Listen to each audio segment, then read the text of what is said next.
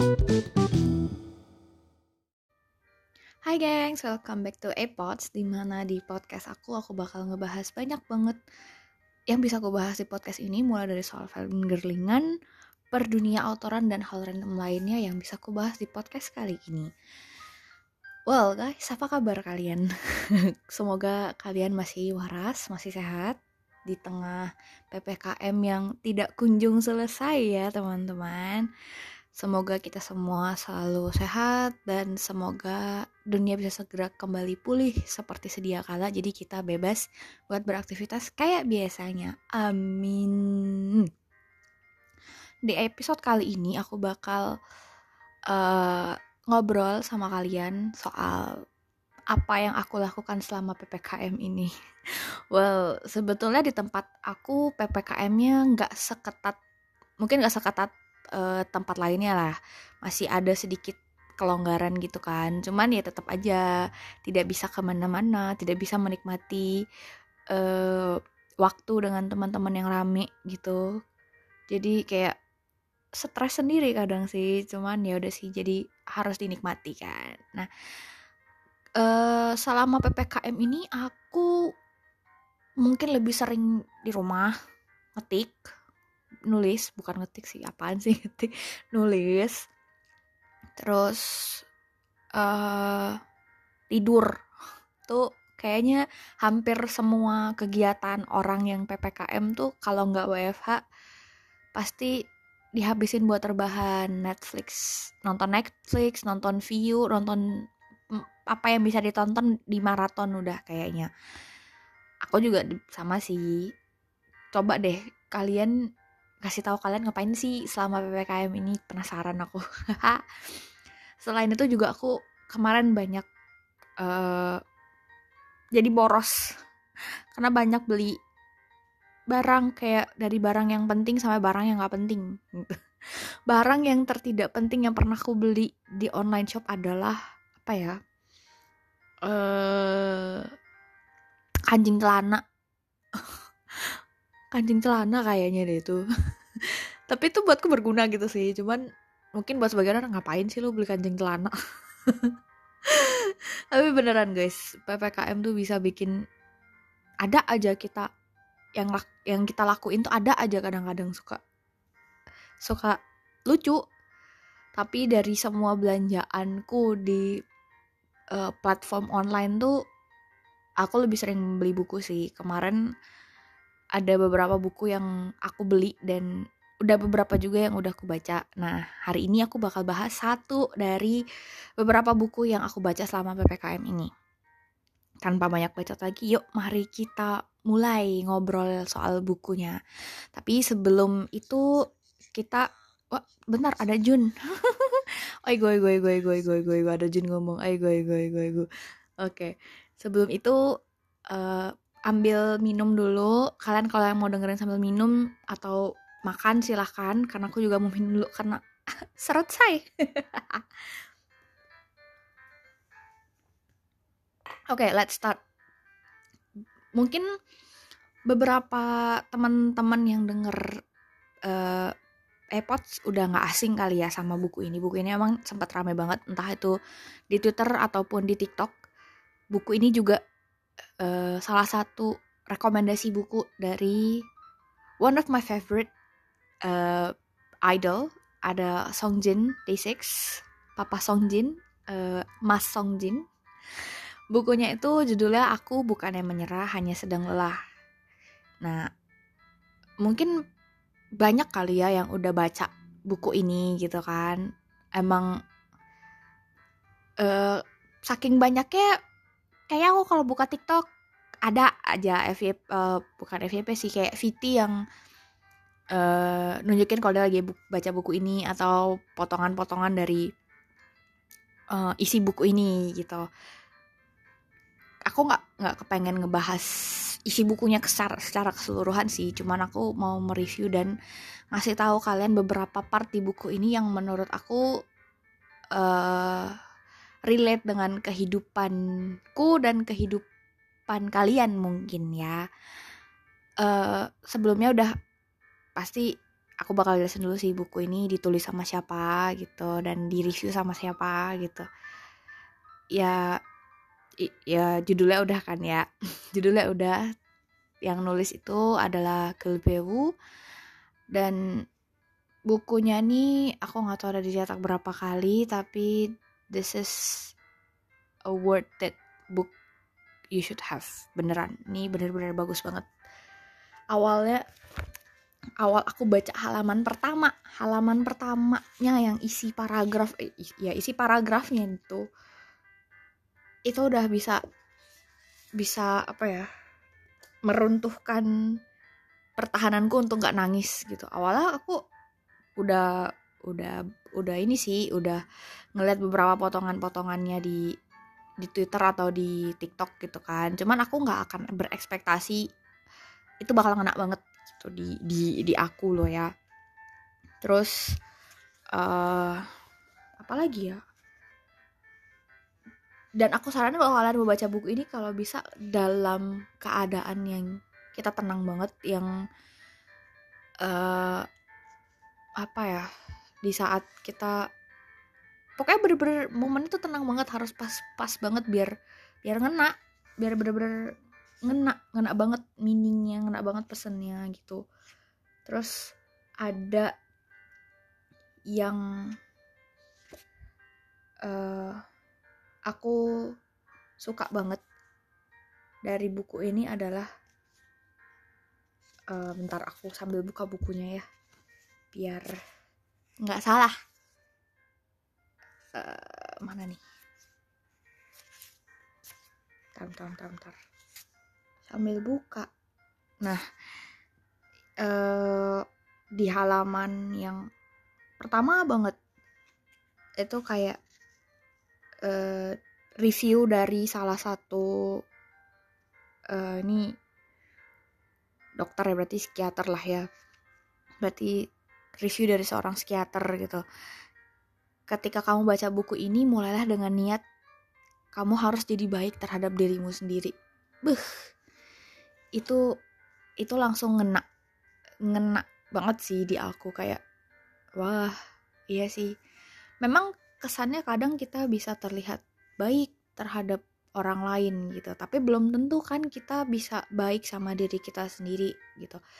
Kayak kita bisa ngasih orang waktu untuk uh, beristirahat atau uh, apa ya memberikan waktu kepada orang untuk hmm, melakukan hal yang dia sukai. Tapi somehow kita tidak bisa melakukan hal itu terhadap diri kita sendiri gitu kan. Mungkin ada beberapa kasus di luar sana yang sesuai dengan hal itu gitu. Ses karena aku juga tipe yang kayak ya udah sih aku akan membiarkan orang lain. Ya udah sih kamu istirahat aja tapi aku yang ngerjain kerjaannya gitu kan. Itu udah menurutku udah bentuk kita baik ke orang lain tapi kita nggak baik buat diri kita sendiri gitu. Jadi pas aku baca halaman ini langsung tek wah gila sih. Ya aku selama ini ternyata tidak bisa baik sama diriku sendiri. Memang kesannya terlihat baik kayak kita nge-reward diri kita kayak oh beli sesuatu gitu. Beli sesuatu memang mungkin buat sebagian orang itu bisa bisa menjadi healing buat dia gitu. Tapi pasti ada sebagian orang yang tidak menganggap itu sebagai healing. Itu kayak cuman self rewarding doang. Rasa senangnya cuman kayak yang lewat aja gitu. Ketika udah dapat apa yang kita mau udah selesai gitu senangnya. Bukan bukan dalam kata artian istirahat yang sebenarnya. Kayak cuman perasaan senang yang uh, masuk kiri keluar kanan. Gitu. Jadi pas baca itu aku langsung kayak wah ya bener. Ini harus dibaca dalam kondisi yang tenang banget. Tenang banget. Di lanjut lagi. Di buku ini tuh ada uh, tiga tiga part. Tiga part yang hampir semuanya aku punya fa uh, bagian favorit jadi aku bakal ngebacain beberapa beberapa bagian yang aku suka di setiap uh, part dari buku ini gitu. Kalau di bagian pertama aku suka di halaman 19 di mana ada satu lembar, satu esai, satu esai yang tiga hal baik untuk dipikirkan saat mengalami kesulitan. Dirimu jauh lebih kuat dari yang kau pikirkan. Dalam keadaan sulit apa pun, kau tidak menyerah dan masih bertahan. Jika terus bertahan, tanpa sadar semuanya akan terasa berlalu. Itu buat aku pribadi tuh bener-bener apa ya relate banget sama kehidupan aku gitu loh dan emang bener ketika kita nggak menyerah dan ketika kita memilih untuk bertahan. Secara nggak sadar kita itu udah um, buat kita menang gitu loh sama situasi itu gitu. Apalagi kalau kita bisa sampai melewatinya atau menemukan solusi untuk hal itu itu kita udah menang mutlak guys. Itu sebuah pencapaian yang luar biasa. Dan itu kalau menurutku adalah hal yang harus kita tanamkan dan harus jadi mindset ketika kita mengalami kesulitan gitu. Jangan pas kita ketemu sama kesulitan kita baru gitu kayak ya udah sih pasrah aja sama keadaan gitu. Sometimes pasrah sama keadaan memang baik tapi tidak selamanya juga itu baik gitu loh. Karena kalau misalkan kita pasrah bisa aja kita melewatkan kesempatan yang lebih besar kan jadi tidak ada salahnya untuk bertahan istirahat boleh tapi jangan sampai kamu menghentikan semua itu. Karena kalau dengan kamu menghentikan semuanya, it means ya kamu menutup semua kemungkinan yang akan terjadi ke depannya. Gitu. Terus um, ada lagi masih dari bagian yang pertama. Uh, kutipannya kau berhak menjadi dirimu sendiri dan hidup bahagia. Wah. Buat aku sih itu kalimat sederhana tapi ngena banget. Karena selama ini memang kenyataan di sekitar kita pasti kayak yang membuat kita harus hidup sesuai dengan ekspektasi orang lain harus hidup di bawah bayangan orang lain. Dan buat kita tuh susah untuk menjadi diri kita sendiri dan susah untuk menjadi bahagia dengan standar kita sendiri. Dan itu bikin aku berpikir kayak oh ya ternyata uh, selama ini nggak nggak ba bagus nggak bagus gitu loh buat kita menstandarisasi hidup orang lain dengan kehidupan kita atau mengeneralisir kebahagiaan orang lain dengan kebahagiaan kita. Jujur aku beberapa waktu kemarin memang pernah eh, pernah ada di stase itu, stase di mana ngelihat orang lain, ngelihat teman-temanku nih upload pencapaian mereka segimana atau kayak showing up what they got in their life gitu. Sedangkan aku merasa hidupku segini-segini aja gitu loh dan believe me guys itu capek. Itu bener-bener bikin aku exhausted secara fisik nggak cuma fisik secara mental juga kayak apa ya rasanya tuh gue tuh segini segini aja gitu loh kesannya kayak nggak adil gitu. Akhirnya muncul kan perasaan kayak overthinking dan yang lainnya. Terus uh, mungkin beberapa teman-temanku di Twitter tahu kali ya curhatanku soal ini gitu. Baca reply dari teman-temanku di Twitter kayak oh ya yeah, I think I have to rest for for a while gitu kan. Terus selama rest itu aku sambil baca buku ini juga dan nemu kalimat ini akhirnya. Dari situ aku hmm, merasa kalau oh ya ternyata begini harusnya. Aku nggak boleh menjadi apa ya menjadi hmm, let's see menjadi apa ya menjadi orang yang sama seperti mereka. Karena balik lagi setiap orang punya cara sendiri untuk bahagia setiap orang itu berbeda dan itu yang harus aku tanamkan gitu loh dalam dalam dalam kehidupanku sendiri. Jadi dari situ aku berpikir untuk kayak ya udah sih pencapaian orang beda-beda standar bahagia orang beda-beda. Jadi aku tidak bisa menyamaratakan semua itu dengan punya aku sendiri gitu dan dari situ aku mulai belajar lebih menghargai diri sendiri, mulai belajar bisa membahagiakan diri sendiri dengan caraku sendiri tentunya. Dan gak pernah, bukan gak pernah sih, berusaha untuk tidak membandingkan pencapaian orang lain dengan pencapaianku sendiri. Tuh. Lanjut ke bagian kedua. Bagian kedua ini uh, lebih ke apa ya? Karena kamu capek dan karena kamu capek setelah kamu melakukan atau menahan semua perasaan itu sendiri gitu. Um, aku ada beberapa part yang aku suka banget. Yang paling aku suka adalah berusaha mengubah sifat seseorang akan membuatmu lelah. Sifat seseorang tidak bisa berubah dengan mudah kecuali terjadi sesuatu yang sangat spesial. Ini buat aku relate dalam perkara relationship. Karena kan aku sering sih sering banget dengar cerita dari teman-temanku atau pengalaman orang-orang terdekatku soal pasangan mereka gitu. Aku pun juga pernah mengalami uh, masa masa yang demikian gitu.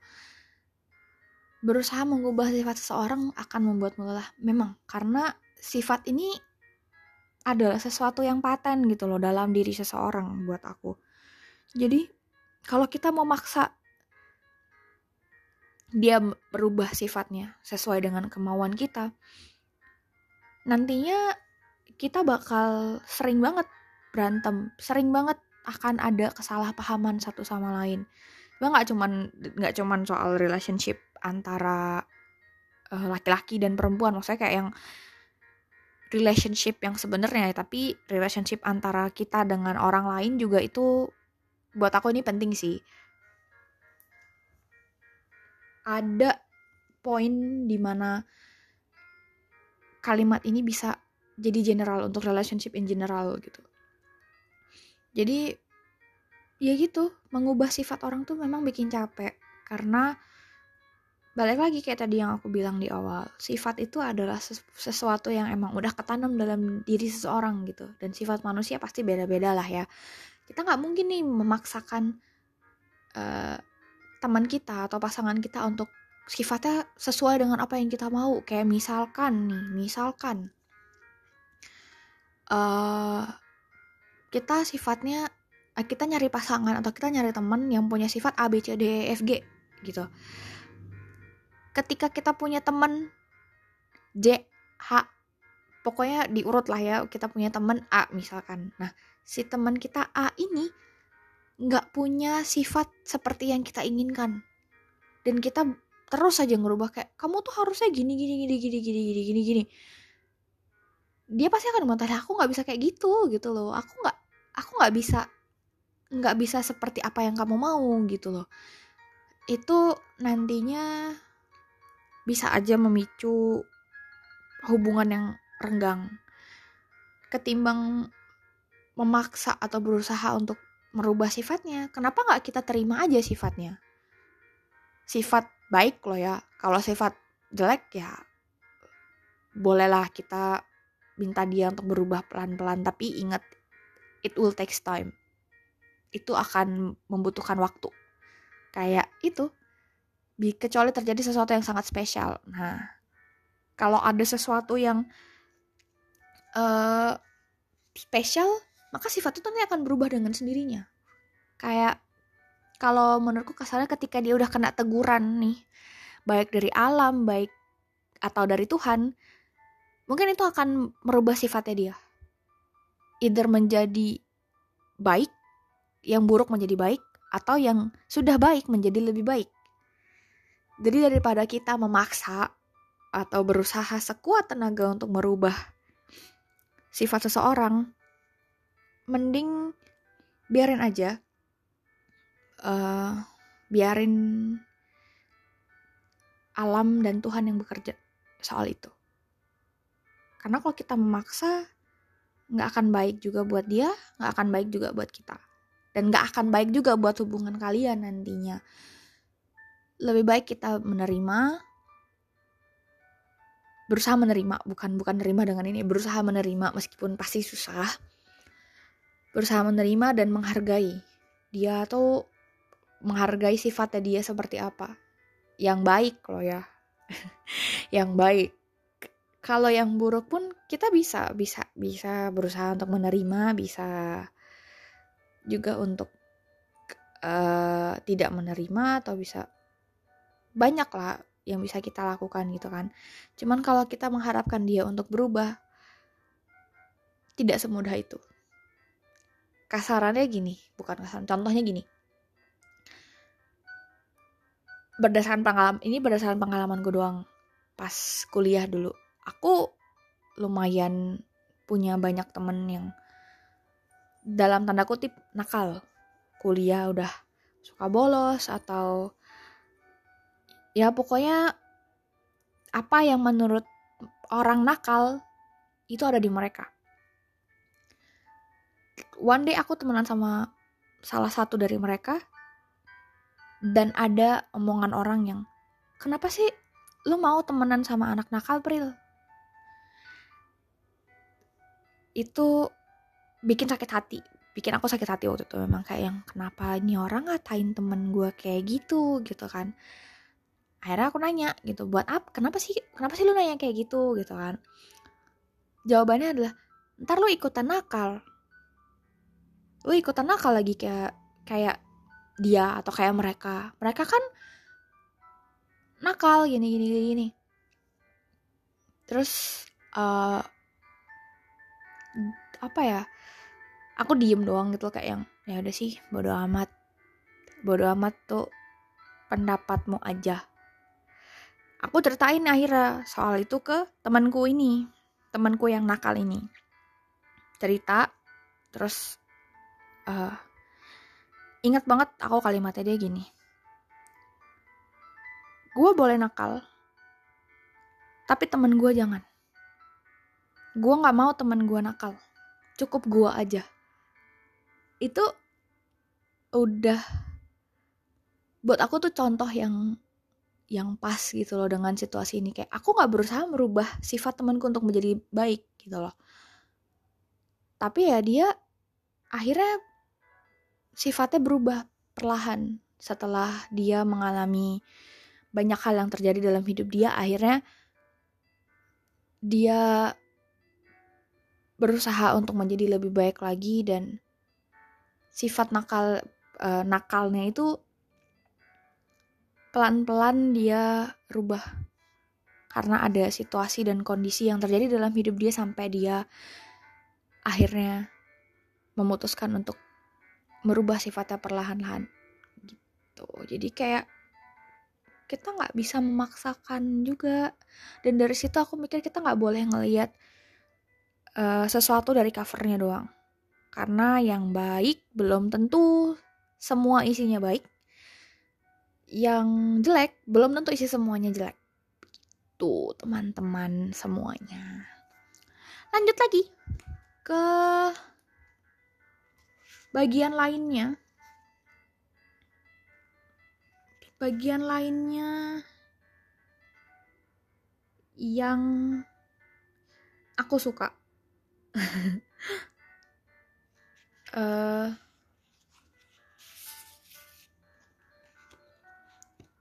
yang aku suka dari buku ini masih dari part 2 bentar sambil aku cari ya sambil baca buku.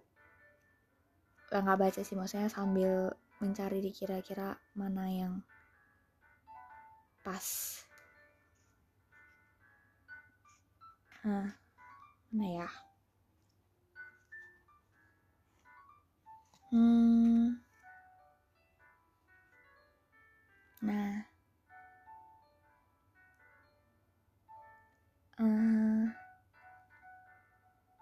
apa ya saking banyaknya aku jadi bingung mau di mana yang harus bagian mana yang uh, apa ya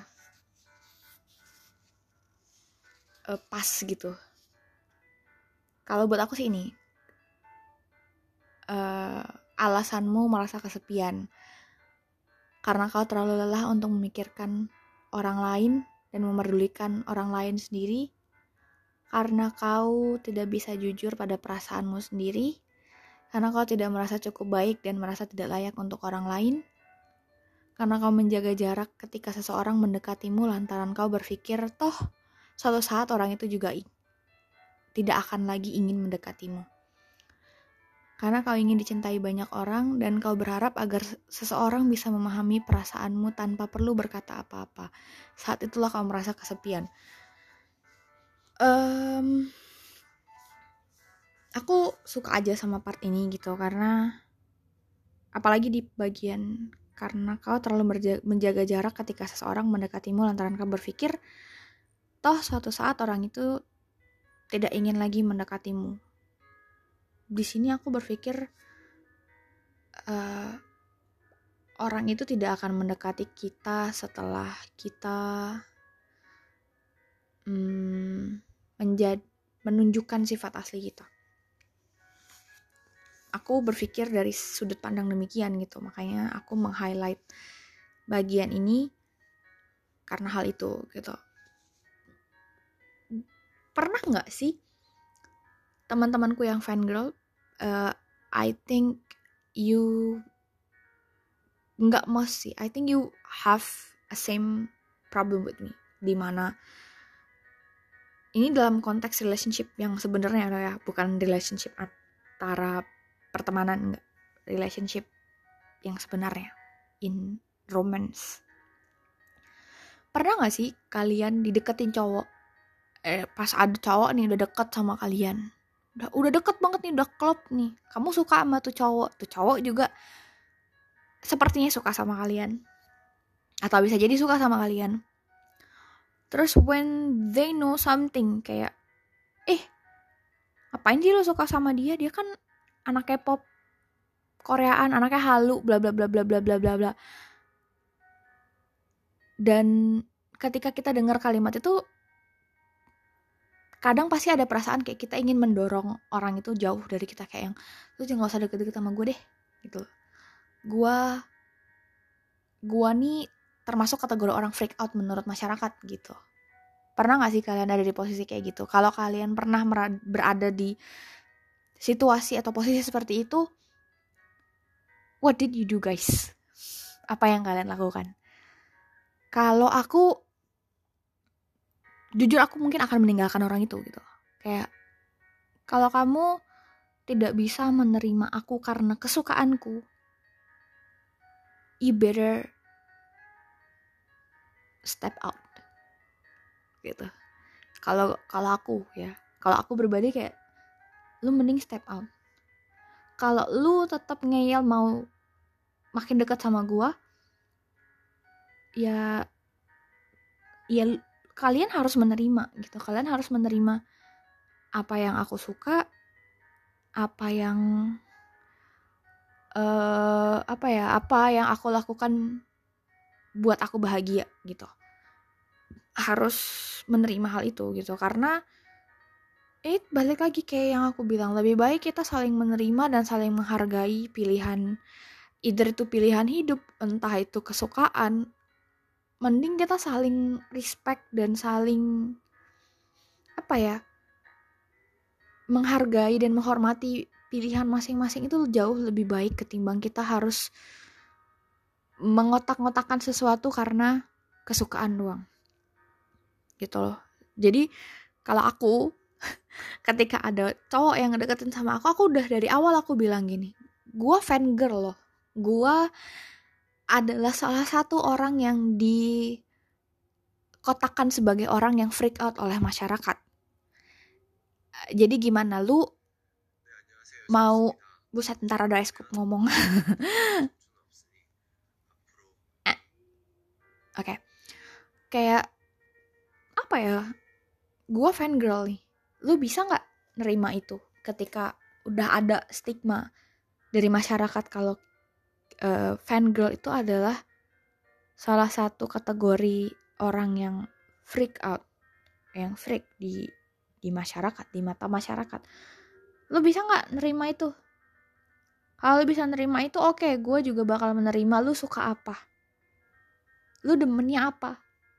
Dan bisa aja bisa aja aku bakal juga nyari tahu gitu loh kayak nyari tahu tipis-tipis kesukaannya apa gitu apa yang dia suka apa yang berhubungan dengan itu gitu. Karena kalau kita udah bisa menghargai dan menghormati kesukaan dan pilihan hidup orang lain it would be easier. Itu akan jadi amat sangat gampang. Sangat damai jadinya jadi nggak akan ada lagi tuh kayak yang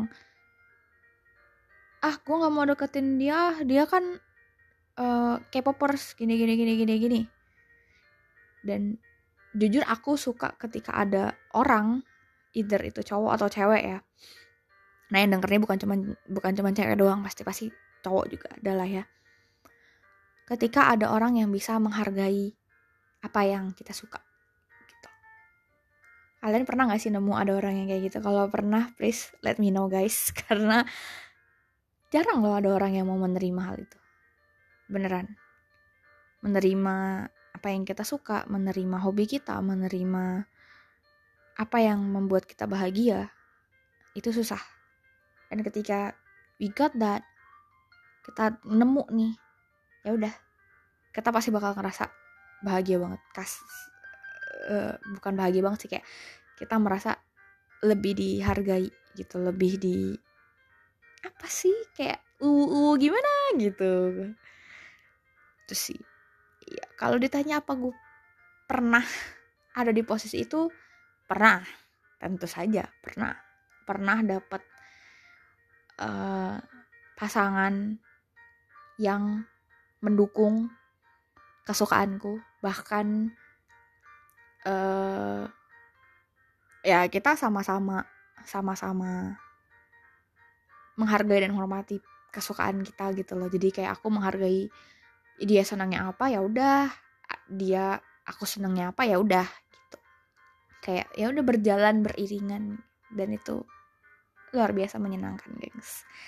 I wish kalian bisa menemukan yang seperti itu ya gengs. Lanjut lagi ke bagian aduh pentok lanjut lagi ke bagian ketiga. Bagian ketiga ini ntar ada Wonu iya iya Won. Uh, hal yang paling menunjukkan jati dirimu. Hmm, di sini aku meng-highlight bukan meng-highlight sih bagian yang aku suka adalah Semakin rendah harga diri, semakin sulit melakukan semuanya. Percaya, bener gak gengs? Setuju gak gengs? Kalau aku sih aku setuju. Karena ketika kita belum apa-apa nih, belum apa-apa nih, kita udah minder duluan nih. Atau udah merasa, aduh gue gak bisa nih duluan. Itu gak akan jadi. Believe me, tidak akan jadi. Contohnya aja nih Contohnya aja nih, aku bikin AirPods. Awalnya maju mundur, kayak bikin gak ya, bikin gak ya, bikin gak ya. I was so plan gue bener-bener banget saat itu gitu kayak merasa aduh aku pasti nggak bisa nih kayak aduh suaraku jelek banget nih atau aduh pasti nanti ada yang denger nggak ya gitu kayak udah nggak percaya diri duluan nih. Karena ngelihat orang-orang lain yang wah mereka engagementnya gede. Maksudnya engagement dalam arti di sini bukan honorer sih kayak yang uh, mereka banyak yang denger mereka uh, banyak mereka bisa ini bisa itu akhirnya bisa ke sini bisa ke situ gitu. Aku udah nggak percaya diri duluan waktu itu.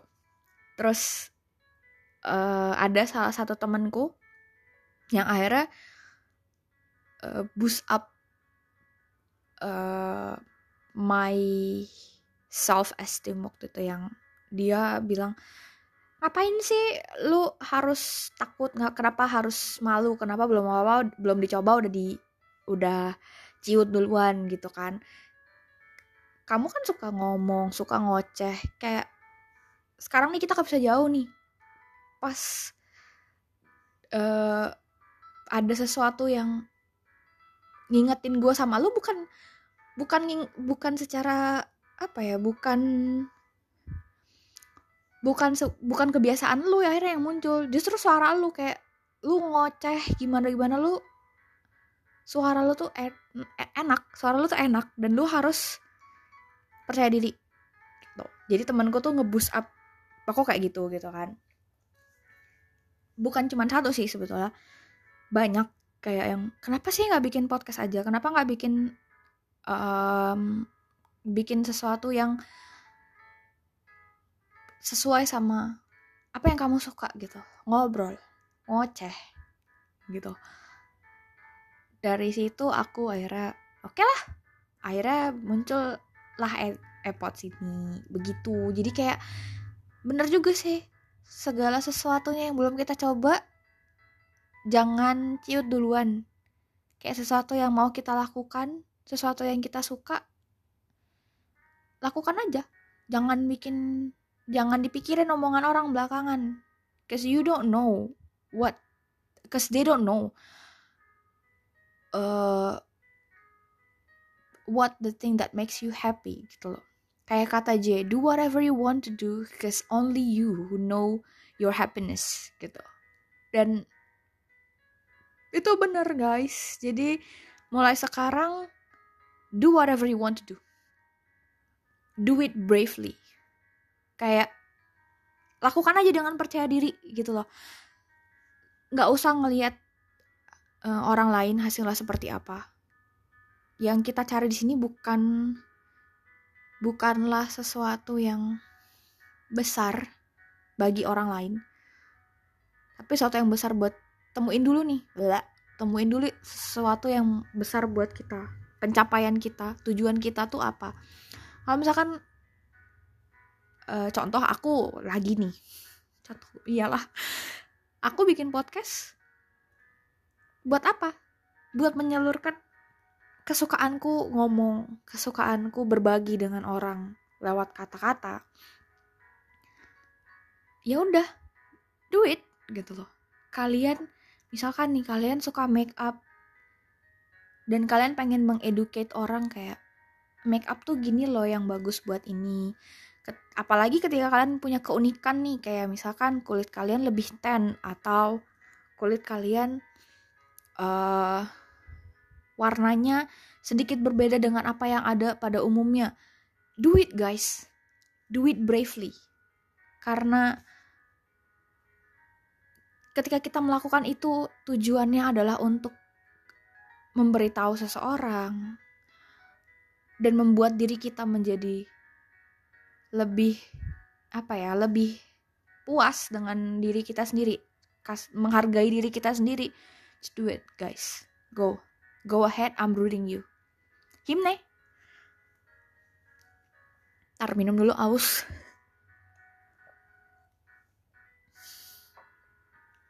Lakuin aja gitu loh. Nggak usah merasa kecil hati kecil diri. Karena segala sesuatu yang besar dimulai dari yang kecil. Jadi lakukan apa yang kalian suka hargailah diri kalian dengan cara seperti itu. Karena dengan cara seperti itulah kita bisa lebih menghargai diri kita sendiri bisa juga satu saat bisa bermanfaat juga buat orang lain. Karena ketika kita sudah berguna untuk diri kita sendiri, kita sudah bisa membahagiakan diri kita sendiri, kemungkinan kita bisa membahagiakan orang lain di sekitar kita dan berguna untuk orang lain di sekitar kita. Uh, psych. Lanjut, um, apa ya? Masih nyambung sih sama bagian yang tadi. Biarkan ia melakukan apa yang ingin dilakukannya. Berikanlah dukungan di sisinya agar dia bisa berlatih hingga mampu terbang dengan bebas. That's what I talk before, guys. Jadi, silahkan. Lakukan apa yang kalian mau atau ketika teman kalian mau melakukan hal yang mereka mau silahkan. Udah ya udah lakuin aja yuk kalau misalkan temennya kalian uh, aduh gue mau nulis nih di Westpad tapi gue malu tulisan gue belum sebagus yang lain. Kalian sebagai teman harus kayak oi cuy. Do it lakono. Wes bah. Jangan dipikir omongan orang. As long as you happy. As long as you think that this way can improve yourself go ahead. Raba sae ojo ditahan. Begitu kawan-kawan karena kita nggak tahu nih apa yang bakal kejadian ke depannya kan we don't know. Kita sebagai teman harus mendukung duit mendukung dia juga gitu loh. Sama aja kalau ke dari kita sendiri juga kita harus mendukung diri kita sendiri. Ketika orang lain tidak mendukung the one you can hang on adalah yourself. Gitu. Jadi kalian dapat satu dukungan nih dari aku kayak yaudah silahkan guys ayo lakukan apa yang kalian ingin lakukan explore diri kalian explore kesukaan kalian, explore hal yang pengen kalian lakukan in positive way lo ya. I'm rooting for you guys, semangat. Uh, aku yakin kalian pasti bisa. Mungkin akan susah, mungkin akan berat pada awalnya, tapi ketika kita udah bisa menemukan ritmenya, it will be a good way dan akan bisa membahagiakan diri kalian tentunya. Uh, lanjut lagi. Lanjut lagi. Ini udah halaman terakhir sih. Ini di, ada kutipannya yang meskipun saat ini terasa gelap karena kau tidak tahu harus berbuat apa, gelap itu akan berlalu dan terang akan tetap datang tanpa kau harus berusaha. Masalah-masalah sulit yang ada sekarang akan kau lewati dan masa-masa bersinar akan datang. Tanamkan mindset itu, guys. Badai pasti berlalu. Segala sesuatunya pasti bisa kita lewati dengan baik. Ingat, Tuhan tidak pernah memberikan cobaan kepada seseorang melebihi batas kemampuannya. Dan tujuan dari dikasihnya cobaan itu adalah supaya kita naik kelas nih. Kalau kita udah naik kelas kan senang ya. Pasti kita akan jadi manusia yang lebih baik lagi dan aku meng-highlight ini karena one of my bias mungkin kalian yang tahu bias aku siapa tidak akan kaget dengan kalimat yang akan aku sebutkan sekarang bright after rain. Dan itu yang harus kita pikirin bukan bikin sih itu yang harus kita tanamkan dalam diri kita kayak segala sesuatunya pasti berlalu. Di balik mendung di balik hujan pasti nanti akan ada pelangi. Di balik sebuah kesusahan pasti nanti akan ada sebuah kebahagiaan. So guys jangan menyerah. Kalian boleh istirahat tapi jangan menyerah. Oke? okay? terus apa lagi ya? Udah sih kayaknya kayak udah halaman terakhir juga ya tadi yang aku kasih tahu. Itu aja guys review. Oh ya aku belum ngasih tahu review ngasih nilai buku ini. Kalau ngasih nilai hmm, aku bakal ngasih 10 dari 10 buku ini bener-bener worth it banget buat dibaca worth it banget buat kalian yang merasa lelah merasa ingin menyerah kalian baca ini biar supaya sedikit lebih lega dan sedih bisa semoga aja bisa membuat kalian merasa kalian tidak sendiri. Guys banyak banget orang yang merasa demikian apalagi dalam situasi pandemi sekarang gitu ya. Wow. Tumben ya serius. Tumben banget nih kita ngobrol soal hidup nih. Beside on ada sedikit lah intermezzo soal fangirlingan. Ah, emang ini buku ini bagus banget. Bagus banget. Dan kalau kalian tanya apa yang terjadi pada aku setelah aku baca buku ini mungkin mungkin ya aku jadi lebih tenang dan lebih apa ya lebih bisa menghargai diriku sendiri dan lebih bisa mengappreciate kalau semua orang tuh punya kesukaan yang berbeda. Semua orang punya timing yang berbeda. Gitu teman-teman. Oke itu aja. Karena udah lumayan lama ya setengah jam kita setengah jam lebih lah ya kita ngobrol.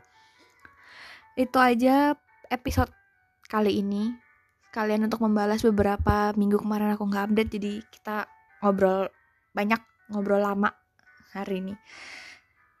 Itu aja jangan lupa uh, bahagia jangan lupa menghargai diri sendiri dan semangat buat apa pun yang kalian lakukan. I'm rooting for you Sampai ketemu di iPods episode selanjutnya. Mungkin selanjutnya kita bakal ngebahas buku lainnya atau kita bakal ngebahas apa yang sedang rame di dunia perfangirlingan. See you on the next episode. Ciao guys. Annyeong.